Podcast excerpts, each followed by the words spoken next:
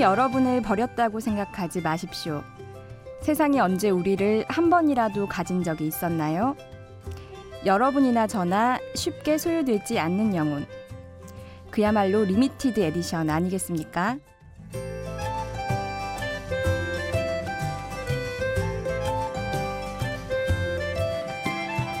심야 라디오 DJ를 부탁해 오늘 DJ를 부탁받은 저는 정수정입니다.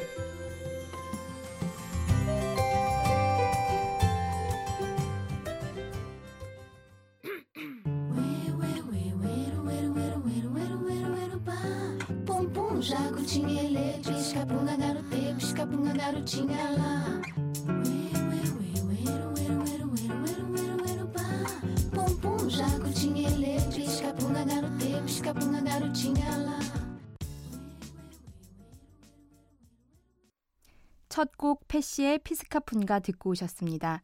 어, 이 곡은 한때 저랑 친한 친구가 들려줘서 알게 된 곡인데요. 그 친구도 라디오에서 나오는 이 노래가 너무 재밌어서 검색을 해놨다가 저한테 알려주더라고요. 그래서 저는 이 노래를 들으면 어, 반사적으로 라디오가 생각이 납니다. 안녕하세요. 제 소개를 다시 한번 하겠습니다. 저는 정수정이고요. 올해 32살 그리고 또 케이블 방송 기자입니다. 어, 올해 제가 독립을 해서 지금 혼자 살기 걸음마를 시작했고, 아직까지는 혼자 사는 게 너무 재밌어서 평생 이렇게 살아도 될 것 같은 음, 그런 마음으로 지내고 있습니다. 방송 주제를 잡고 원고 고치고 할 때 좀 힘들었거든요. 어, 제 이름처럼 정, 수정, 수정, 수정, 수정, 수정 반복하며 고쳤습니다. 제 이름 거꾸로 해도 정수정입니다. 어, 이제 근데 막상 들어와서 지금 앉아서 진행을 하니까 어, 도전해 보길 너무 잘했다는 생각이 들고 또 너무 떨립니다. 본격적인 이야기를 시작하기 전에 먼저 광고 듣고 오실게요. 광고 듣고 오셨습니다. 어, 제가 올해 독립을 했다고 말씀을 드렸는데요. 저랑 친하게 지내는 고등학교 친구들이 다섯 명이 있어요. 벌써 두 명은 결혼을 했고, 아직 세 명은 결혼을 하지 않은 상태. 근데 엄밀하게 말하면 두 명이 올해 또 결혼을 할 예정이거든요. 그리고 저는 집을 나와서 출가를 한 상태고요. 이렇게 다섯 명 모두에게 뭐 아무튼 올해가 independence year 독립의 해더라고요. 그 중에 결혼을 9월에 하는 친구가 있는데요. 고등학교 때 본인이 하도 독신주의자라고 주장을 해서 저희가 각서까지 받아놨어요. 35살 전에 결혼을 하면 나머지 4명한테 5성급 호텔 1박 그리고 또 이벤트를 준비하겠다는 내용이었거든요. 그래서 그 각서를 손으로 쓰고 이름 밑에 사인까지 했습니다. 근데 그 친구가 결혼을 하겠다는 얘기에 저희들이 10년도 넘게 갖고 있던 그 각서를 사진을 찍어가지고 SNS에 올렸어요. 그 친구 말이 없더니 한마디 하더라고요. 뭐 선물은 줄 수 있겠다. 뭐 양심은 있는 거겠죠? 제가 그 얘기를 했더니 피디님이 그 친구가 양심이 있고 저희들은 앙심이 있는 거라고 해서 한참을 웃었습니다. 10년 전의 일들, 이제 이게 다 또 재미있는 추억이 되고 있는데요. 그때 생각하면서 여행 스케치 노래 골라봤습니다. 난 나직이 그의 이름을 불러보았어.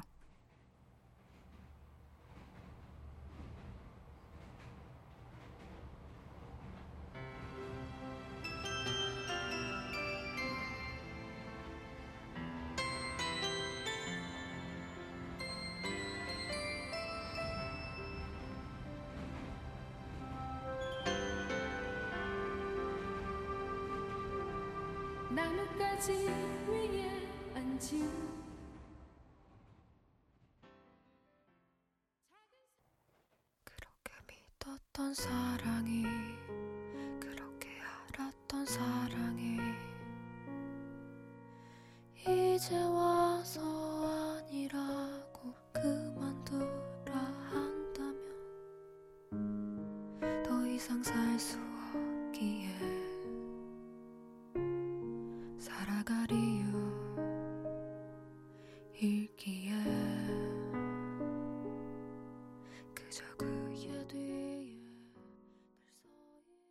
여행 스케치에 난 나직이 그의 이름을 불러보았어. 이어서 들으신 곡은 러블리벗의 그의 등은 차갑다입니다. 어, 이 노래는 처음에 시작할 때 말하듯이 아주 조그맣게 시작해서 낮에 밖에서 들으면 아무리 소리를 키워도 그 느낌이 안 난다고 해야 할까요? 사실 이 노래는 제가 방에 안진뱅이 책상이 있는데 거기에서 자주 듣습니다.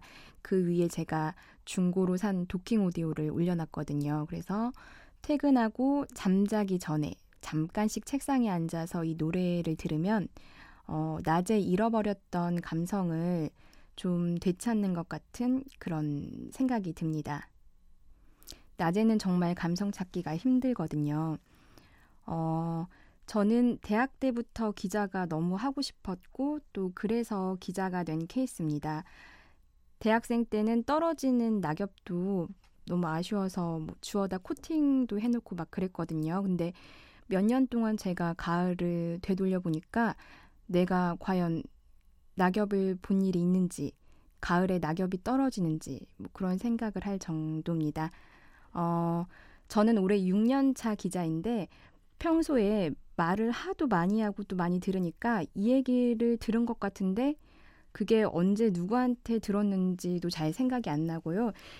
제가 생각할 때는 이게 건망증 초기 증상일 수도 있는데 뭐 일단은 감성 증발의 나날들이라고 얘기하고 싶네요.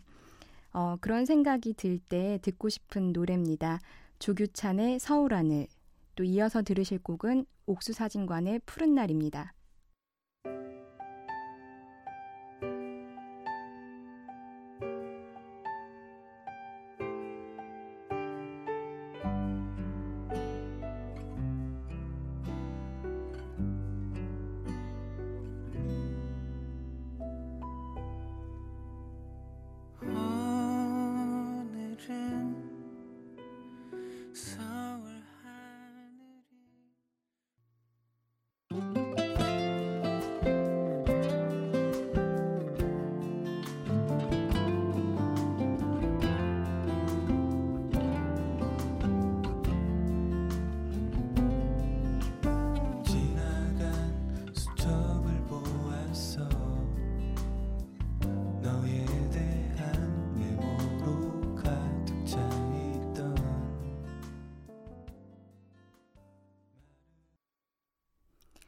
조규찬의 서울 하늘 그리고 옥수사진관의 푸른 날 듣고 오셨습니다. 아, 지금 부스에서 제가 엄청나게 쪼임을 당하고 있습니다. 제가 원래도 말이 빨라서 뭐 리포팅하고 할 때 처음에 많이 혼이 났는데 지금도 말 빠르게 한다고 피디님이 하도 주의를 주셔가지고 주의하고 있습니다. 어, 독립을 하니까 좋은 점도 있고 나쁜 점도 있어요. 일단 가만히 있어도 정말 진짜 100% 자유인인 것 같은 느낌? 또 제 일상을 제가 다 컨트롤하고 있다는 좀 착각도 들고요. 근데 또 단점은 물이라도 한 잔 마시면 그 컵은 다 제가 씻어야 합니다. 음, 저는 같이 사는 사람들이 있거든요. 지금 쉐어하우스에서 여자 셋이 살고 있는데 그동안 몰랐던 내 모습을 좀 알게 되는 것 같아요. 가족이랑 집에 있을 때는 청소를 안 해도 상관없다. 뭐 그런 생각이었는데 지금은 방바닥에 머리카락 한 올이라도 떨어져 있으면 그것만 보여요. 또 집에서 살 때는 뭐 머리를 감을 때 내가 지금 쓰고 있는 샴푸가 뭔지 별로 관심이 없었거든요. 뭐 대체로 엄마가 대형마트에서 파는 원 플러스 원 그런 것도 많고요. 근데 나와서 제가 쓸 샴푸를 사야 되니까 그때는 진짜 고르게 되더라고요. 뭐 향도 맡아보고 용량도 보고 가격도 보고 그런 게 취향을 알아가는 일이라는 생각이 들었습니다. 어, 나와서 사는 게 아주 꿀잼은 아닌데 그런 면에서는 소소한 재미가 있는 것 같아요. 어, 이번에 들으실 노래는 일기예보의 자꾸자꾸입니다.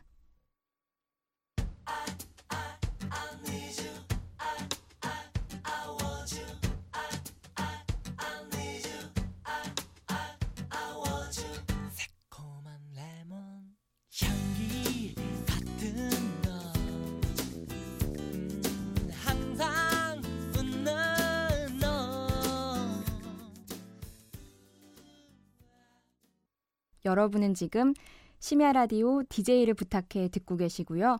저는 오늘 일일 DJ 정수정입니다. 어, 혹시 여러분 일기 쓰시나요? 저는 요즘 들어서 다시 일기를 쓰고 있거든요. 근데 뭐 일기라고 하기도 좀 그런 게 이게 매일 쓰는 게 아니라 이틀에 한 번, 아니면 사흘에 한 번, 아니면 진짜 열받는 일 있을 때 그날 막 앉아서 한 바닥씩 쓰거든요. 근데 몇 년 만에 일기를 다시 쓰니까 이게 하루를 결산한다는 생각도 듭니다. 요즘에는 컴퓨터 많이 쓰니까 손으로 글씨 쓸 일이 없는데 일기 쓰고 나서는 뭐 펜 고르는 재미도 있습니다. 어, 그런데 좀 놀랐던 건 제가 옛날만큼 솔직하지가 못하더라고요. 일기에서조차 자기 검열이 있는 거예요. 그래서 욕하고 싶은 사람이 있는데 그 사람 실명을 못 쓰겠어요. 나 말고 볼 사람도 없는데 그리고 속으로 욕해도 손으로 욕을 쓸 수는 없더라고요. 저를 좀 가장 적나라하게 보여줘야 될 일기도 아주 솔직하게 못 쓴다는 게 좀 씁쓸했어요. 그래서 요즘에는 정말 있는 그대로 원초적인 수준, 어, 초등학생 수준으로 쓰는 연습을 해보고 있습니다. 오늘 한 일은 뭔지, 아니면 기억에 가장 남는 일이 뭔지, 또 그게 어떤 느낌이었는지 쓰고 있는데요. 최근에 제가 쓴 몇 달치 일기를 다시 열어봤더니 정말 유치한데 또 이런 말도 있네요. 4월 13일 밤 23시 23분 비 밖에서 빗소리가 친절하게 들린다.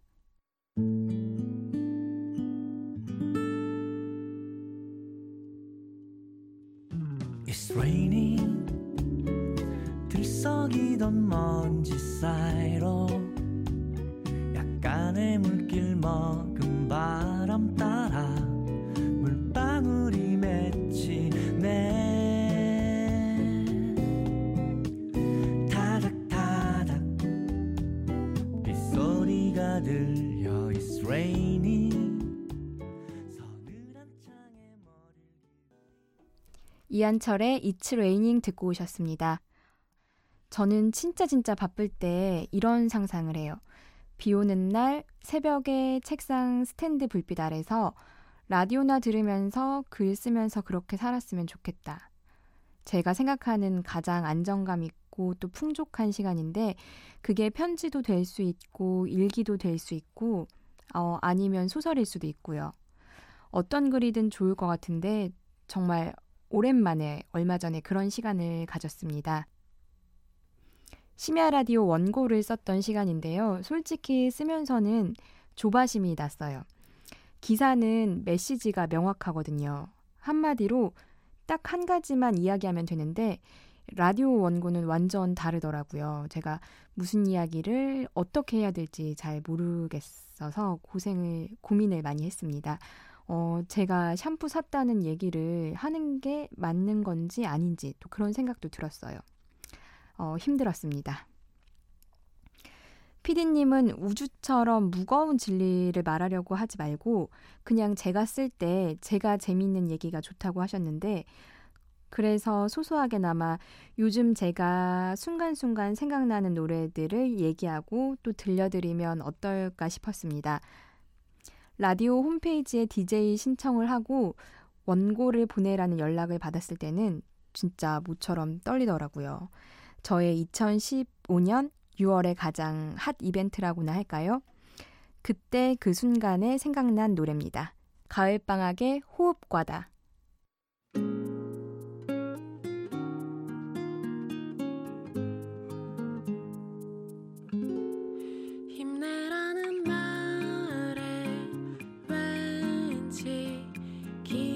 빠지는 때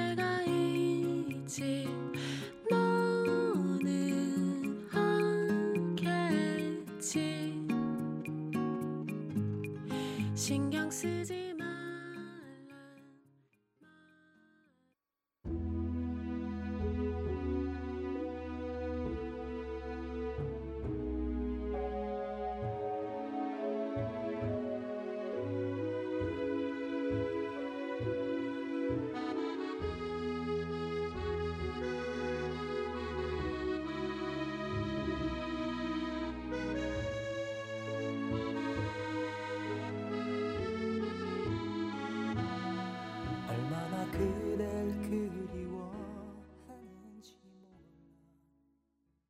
가을방학의 호흡과다 박정훈의 오늘 같은 밤이면 듣고 오셨습니다.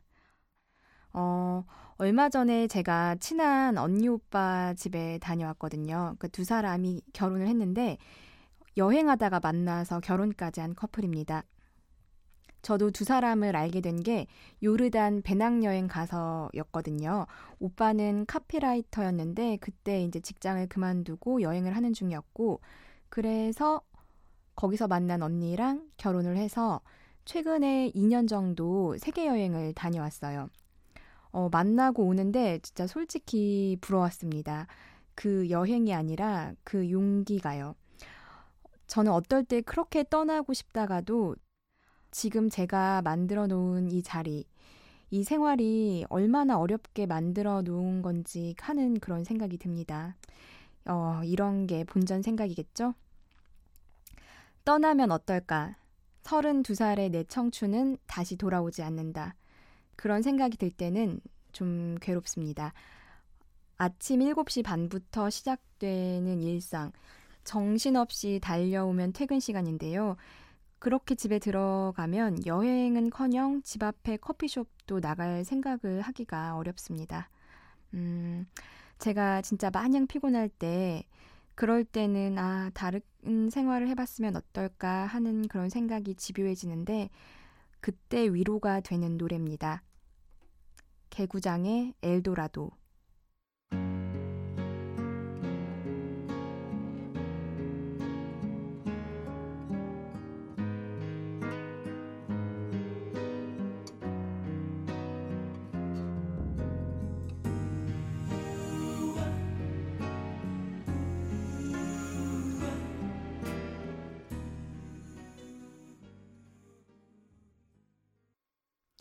여러분은 지금 심야 라디오 DJ를 부탁해를 듣고 계십니다. 어, 한 시간 정말 금방이네요. 이제 마지막 곡만 남았습니다.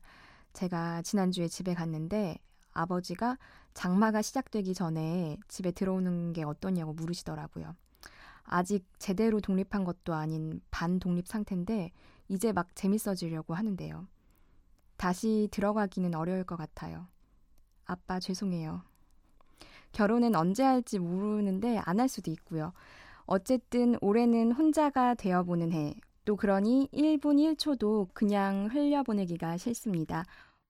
오늘 방송도 마찬가지고요. 저는 이제 막 재밌어지려고 하는데 끝이 나네요. 오늘 한 시간 함께 해주셔서 정말 감사합니다.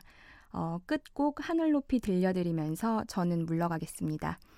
심야 라디오 DJ를 부탁해 저는 정수정 기자였습니다. 아니 오늘은 정수정 DJ였습니다. 한 시간 동안 고마웠습니다. 힘들다면